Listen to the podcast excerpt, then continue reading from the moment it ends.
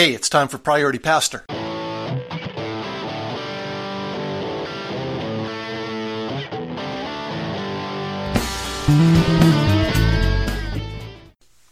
Hi, this is Darren Ride. Welcome back to Priority Pastor. Let's think for a couple minutes about what to do if you get a time windfall. If all of a sudden, due to some circumstances, job change, a move, a pandemic, or something, you have more free time all of a sudden than you had. And one of the principles I want to bring to bear is what to do if you have a financial windfall. And if you have a financial windfall, one of the things that you ought to do, even if you get a raise, is let's say you get a raise of 5%, you don't raise your standard of living by 5%. You raise your standard of living by 2.5% and save or invest the surplus. So you never, you know, increase to the same level of your, your financial gain. You try to always save a portion of that gain. And I would suggest that's partly how you approach a time windfall. So, for whatever the reason, let's say you find yourself with some free time, a chunk of time, maybe a trip got canceled, or you find yourself between jobs, or you have a leave of some kind, or just a, a, task disappears from a week, and all of a sudden, something big you thought you had to do, you no longer have to do. What should you do with that surplus time? Well, let, let's say that, you know, 10 hours frees up, or even 100 hours frees up somehow. Do not take all of that time and squander it in pure leisure. Yes, use some of it for rest. Use, use half of it for rest and recreation, for sure. Do some special things with your family, with your spouse, with some friends. Invest that time relationally or in your soul in some way. But then, with that other half of the windfall, as you do with the other half of, of a financial windfall, invest it wisely in some way. Here's some things that, that you might want to think about, some things that I have done and am doing as I found myself a little bit of elbow room in this season due to uh, canceled holidays and less travel and just being more more localized. It saves a lot of time. And so there is this time windfall. Number one i would highly suggest with a with a surplus of time that you do some kind of topic immersion if you've only got like you know five hours freed up that you can invest well buy a book, buy a seminal book on a key topic of, of interest and of relevance to you, and read the book. You know, go online, read the author's blog, or listen to the podcast, and just just immerse yourself in a topic. There are a lot of podcasts you can find that you can just subscribe to a podcast and listen to a stack of one podcast and get immersed in a topic or a YouTube channel. Or purchase, this is what I like to do actually, if I find a topic I really want to go after, purchase some kind of online training. Typically doesn't have to be expensive, but just laying out a bit of money, A, often will amp up the quality of what you're giving, and B, will amp up the attention that you give it. So I've been doing that in these recent months in the area of videography. I've never been much of a photographer. I kind of take, you know, snapshots when we're out and about, and because I take so many pictures, I get the odd good one, but I don't have a clue about photography.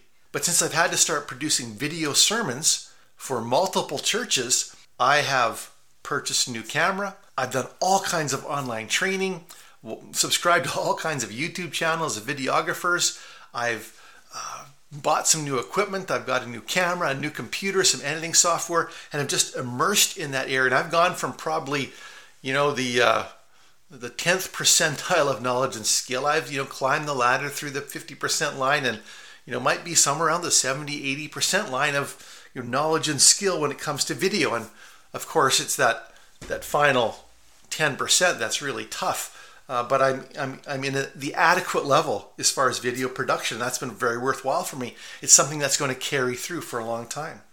A second thing you might want to do with a time windfall is to move from being a consumer to being a creator. In other words, instead of just taking in content and listening to podcasts and watching YouTube channels, maybe it's time for you to start one.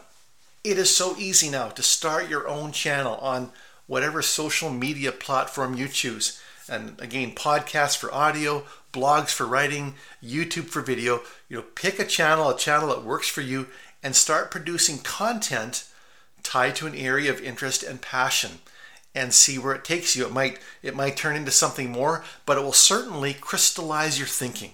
There's nothing like producing content for someone else to help you really know and understand what you actually believe and what you actually know about something.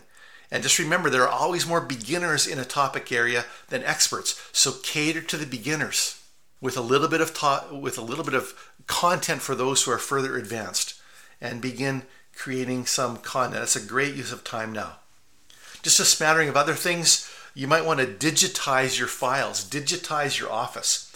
Get a good scanner like a Fujitsu ScanSnap, which I use, and have digitized mountains of files. I'm still not done. I've been working on it in some some measure for years, kind of chipping away at it. But I have, you know, over 10,000 documents that I have scanned. They're now digitized. All I need to do is bring my laptop. In fact, all I need to do is bring my phone because they're in the cloud. I can access you know, my, my illustration, my sermon illustration file of more than 6,000 documents, all kinds of reference material, you know, all of all of the sermons I've ever you know preached since I started typing them out. They're, they're all online and I can access them. And, and being digitized like that just makes it easier to access material and to prepare further content. I've been doing the same thing with photographs, making sure they're organized and digitized. I've been phoning some friends.